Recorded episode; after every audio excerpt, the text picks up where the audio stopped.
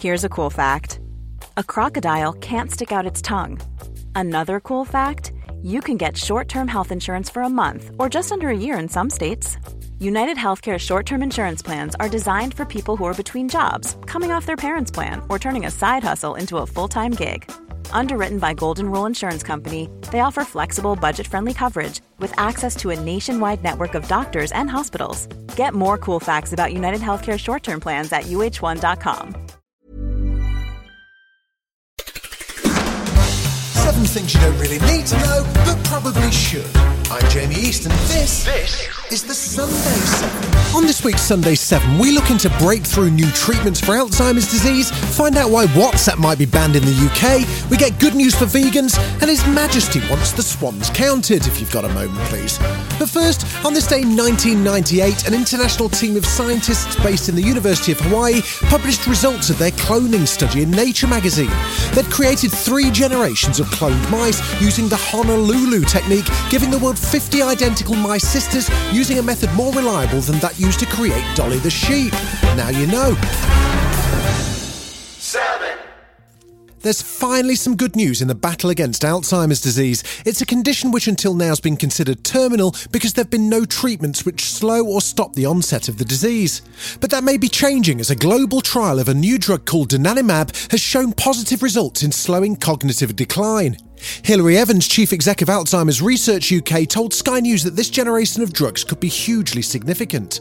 But what this really signals is a new dawn for Alzheimer's. We don't have anything that we can prescribe to people with the disease at the moment. So, this in itself is a huge breakthrough. Dementia affects 850,000 people in the UK and more than 55 million worldwide. And these new antibody based medicines target a protein that builds up in the brains of those affected. Kate Lee, the CEO of the Alzheimer's Society, was welcoming the news that there are now two potential treatments, but she's warning there's more work that needs to be done, including a blood test that could detect early signs of the disease. It's just so incredibly important, but there is so much more to be done. At the moment, only 2% of people in the UK whose dementia was diagnosed at the right time that these drugs would have made any difference. We need to get the diagnosis much, much earlier. And I'm delighted uh, to have on the other end of the line uh, the Information Services Manager from Alzheimer's Research UK, Jess Tobin. Jess, thank you very much for coming on. How are you doing? Thanks very much for having me. I'm doing really well, thank you. Everyone has been getting really excited about this study, and quite rightly, it's generated a lot of headlines. What's Alzheimer's Research UK uh, stance on all of this? Are you as excited as the rest of us? Yeah, of course we are. So, up until very recently, the only treatments that were available if you have a diagnosis of Alzheimer's disease were um, treatments which manage the symptoms. So, this is the first kind of generation of drugs which is designed to tackle uh, the actual disease progression itself. So, this brings a real ray of hope to a lot of people living with the condition and their families. And um, so, it actually targets one of the proteins involved in the development of Alzheimer's disease and removes that from the brain. Um, so, over over the course of the treatment, it will slow down the progression of symptoms.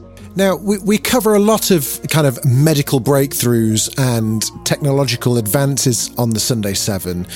And more often than not, we, we kind of talk about them and then they kind of just disappear because I guess like testing needs to be done and, and trials. Whereabouts is uh, in that kind of timeline of discovery at one end of the scale and then people being actually treated with it at the other? These drugs have been investigated for, for decades now, all the way through from that early laboratory research right, right the way through to where we're at now with phase three clinical trials. So these are the kind of final stages of testing that we need to go through before they start we start looking at things like regulatory approval and whether thing it can fit within the NHS as a wide scale treatment. So this is why it's such massive news because we're kind of at those final hurdles before we look at whether this can be rolled out. This is your holy grail, right? Yeah, exactly. I think well the, the charity's existed for about 30 years now and we're speaking to people daily about uh, what the lack of treatment is and unfortunately you do have to deliver blow after blow of unfortunately at the moment it's a terminal illness if you get diagnosed, there's nothing that you can do. Um, and for, in the last year, for the first time ever, we've we've been able to say that might be about to change. That means so much. It really is the, the biggest news that we've had as an organisation. Do you think we'll see a cure, a complete cure for Alzheimer's at some point in the future? For a lot of people, because it's a disease that um, is more likely to affect you as you get older, pushing back uh, the onset of, of dementia by five or ten years would be life changing for an awful lot of people. So that's what we're working towards. This is the first generation of treatment, and like cancer and multiple sclerosis, we are we're a couple of decades behind, but more and more drugs will come through, and so eventually we'll have lots of different treatments available, which will, will hopefully, in our eyes, cure cure the condition. And and to any of the listeners that want to find out more about uh, what you guys are up to, how can they find? How can they get in touch with you? Yeah, so there's lots and lots of information online available. So if you just head to our website, Alzheimer'sResearchUK.org, and there, there's lots going on there. Thank you so much. Fantastic. That's no problem at all. Thank you. Hope you're sitting comfortably because it's time for our weekly tech roundup with expert Will Guyatt. But apparently, this week's a bit of a scary one. Will, what's happening? Yeah, this is a story that's been floating around for absolutely ages. But this week, you've had Apple joining companies like Meta and others to suggest that some new powers the government wants uh, around uh, encryption might mean that services like uh, uh FaceTime, iMessage, WhatsApp, Signal might all disappear from the UK market if the UK government doesn't bend its will in its current uh, proposals. Colour me terrified. Why? Well, there's a, a thing that's been creeping through Parliament for years called the uh, Online Safety Bill. And one of the things wrapped up in that is a thing called the Investigatory Powers Act of 2016. It gives the Home Office the power to access encrypted content. In short, this means all of the tech companies have to reveal how they've encrypted content and give the keys or a backdoor or a method to see what's on your device or in these encrypted messages to the UK government. Completely defeating the object of encryption, then, surely. Yes, of course, because end to end encryption, only the sender and the recipient can see the content. Because the reality is, until 10 years ago, governments could easily snoop on what you were doing without telling you. This encryption now makes it almost impossible. But what the suggestions are, and this is nearly unbelievable, um, Apple have been told by the government they're going to need to tell the UK government about security updates and changes to their encryption with the suggestion that the UK Home Office will be able to approve or deny Apple the ability to update its own devices. So, understandably, Apple have gone up yours. If this is truly going through, we are considering backing out of the UK. So, what's the government's argument? The government goes back to the emotive argument every time. It's about stopping terrorism, it's about protecting children from paedophiles. And yes, this technology, in the same way as it enables you and I not having somebody snooping on our conversation, it does stop the law enforcement agencies from getting crucial bits of information that they were previously able to get. But I don't think because there are a small number of really bad apples using any tech service anywhere in the world, that should be a reason to roll back all of this security and protection that the rest of us have got. All right, Will, finally, who's going to blink first? Uh, I actually think the UK government is going to blink first on this. Apple never ever come out and start criticizing governments for their policy. That's just not the way Apple is. And for them to do it this week because they've joined Signal, who are they? WhatsApp and Meta. You've probably heard of uh, WhatsApp before. Um, but the, the, growing voices and the fact that Apple are now behind this and they're suggesting that they could remove two of the main features from one of the world's most popular smartphones will probably make the UK government wake up to the fact that they need to readdress this. Still to come on the Sunday 7, your cupboard might be trying to kill you, and there's good news if you want to fly green. Five. Your kitchen cupboard could be a death trap. It sounds extreme, I know, but there's a silent killer that lurks in our fridges and cupboards that very few people are really aware of. It's not salmonella either, although that chicken's been in there for a while, madam. No, the real threat is ultra processed foods. So, what are they? Well, an ultra processed food is defined as anything which has five or more ingredients and includes preservatives, sweeteners, emulsifiers, or stabilizers. Another giveaway is that they tend to have long shelf lives. They also have high levels of saturated fat, sugar, and salt, and they're hiding everywhere. Have a look in your weekly shop and you'll see them disguised as bread, cereals, burgers, yogurts, and even drinks like whiskey, gin, and rum. Dr. Chris Van Tulleken has literally written the book on this. It's called Ultra Processed People, and he explained to the One Show why these foods are just so dangerous because ultra processed food is now 60% of what we eat in this country, we are building our bodies from foods that aren't really foods. So there's a very long formal scientific definition of ultra processed food, but it basically boils down to anything that's wrapped in plastic that has an ingredient like a stabilizer or an emulsifier or an artificial sweetener that you don't have in your kitchen at home.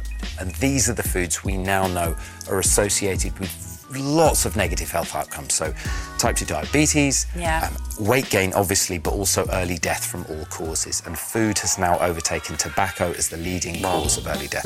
Gosh. Seems like the world is literally on fire at the moment. The US and southern Europe are sweltering under record breaking heat waves, there's a marine heat wave going on, and we haven't even hit August yet. It's clear that climate change is accelerating, and we're not moving fast enough to curb carbon emissions that act as a hot water bottle for a world that's already plenty warm enough. Airline travel is responsible for about 3% of carbon emissions, but it's proven to be one of the most difficult sectors to tackle, and that's not just Kylie Jenner popping to the shops in a private jet, but millions of people taking long and short haul trips. Now, eco entrepreneur and Just Stop Oil supporter Dale Vince is ready to roll out EcoJets. They're going to be hydrogen electric powered planes, but at launch, the jets will still be conventionally fueled. Nonetheless, he says it's a big step. It's totally a game changer. I mean, it's the beginning of a revolution in aviation. Our first planes will be 19 seaters with a 300 mile range, so we'll use them on regional routes around the UK. Our second planes, a year and a half later, will have 70 seats and a range of 500 miles, and we'll be able to go to Europe it's also the last piece of the puzzle that we can't solve. We have the technology for everything else. Electric cars are taking over the road. Uh, buses are here. Trucks are coming out of R&D. Battery trains are here as well. And it's only flying that we haven't yet solved. So it's important that we do that so that we can get to proper net zero. Still to come on the Sunday 7, good news for vegans and King Charles wants an update on his swans. Right after this. Hey, I'm Ryan Reynolds. Recently, I asked Mint Mobile's legal team if big wireless companies are allowed to raise prices due to inflation. They said yes. And then when I asked if raising prices technically violates those onerous two year contracts, they said, What the f are you talking about, you insane Hollywood ass? So to recap, we're cutting the price of Mint Unlimited from $30 a month to just $15 a month. Give it a try at mintmobile.com slash switch. $45 up front for three months plus taxes and fees. Promo for new customers for limited time. Unlimited more than 40 gigabytes per month. Slows. Full terms at mintmobile.com. Welcome back.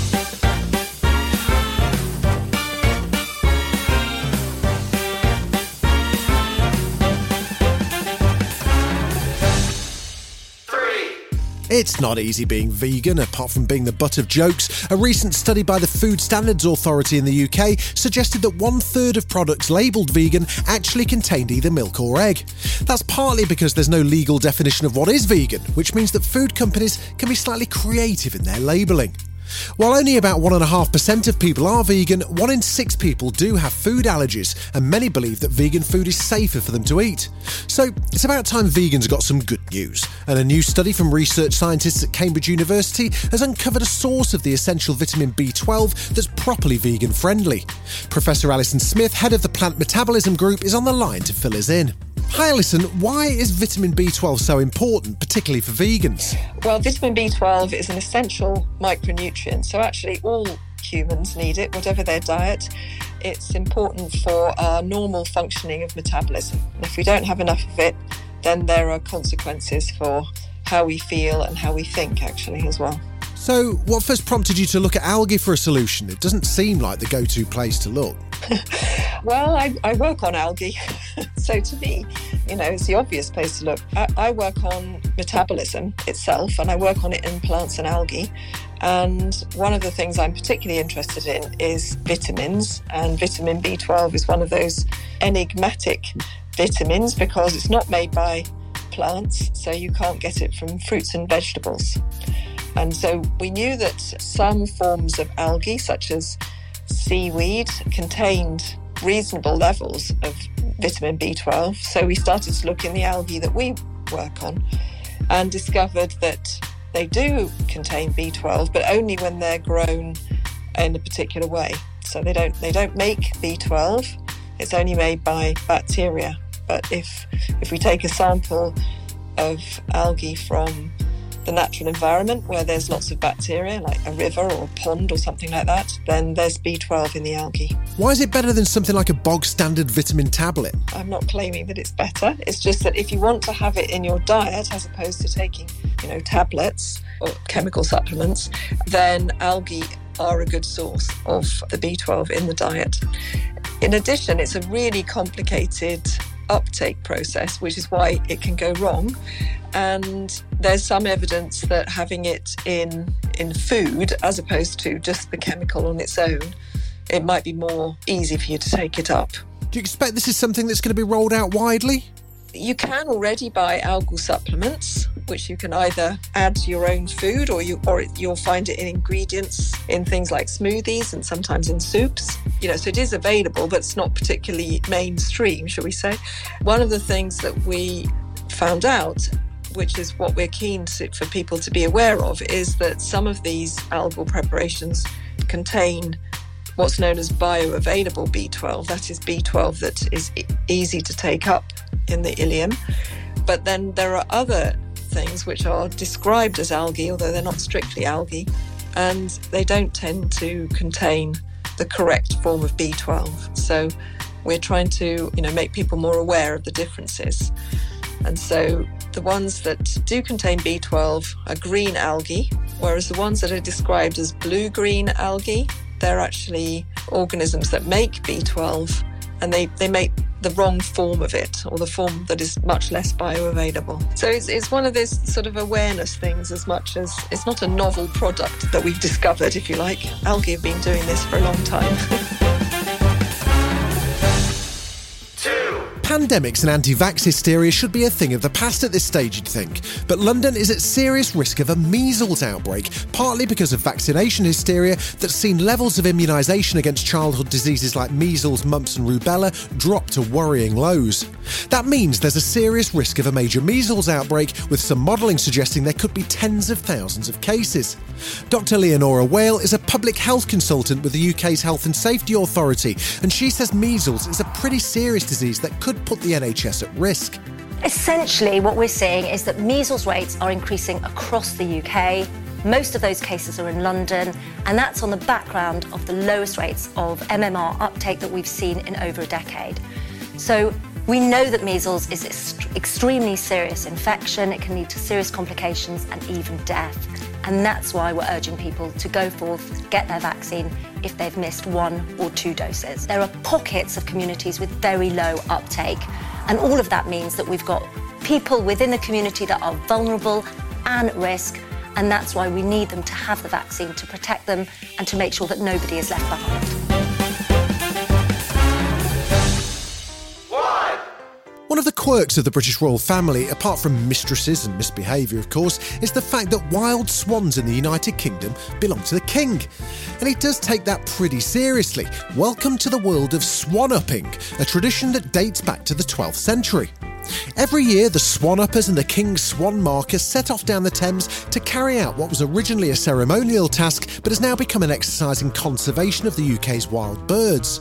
The swans are counted, checked for health, and released back into the river. And according to the official Swan Marker, David Barber, it's been a tough year for the royal flock. We're a little bit less on cygnets this year than last year, but we expected that because of the uh, bird flu scenario that we've had in the winter and in the um, in the springtime, and we did lose quite a few nests where we had flood water. And of course, the king is very keen on conservation, wildlife, and of course, we have a lot of school children this week, masses of them coming down to the river, and they get very excited when we show them young cygnets at very close quarters. This has been the Sunday 7. Wherever you're listening, do us a favour and hit the follow button. We'll be back tomorrow at 7am with the regular Smart 7. Have a great rest of your weekend. Written, produced, and published by Daft Doris.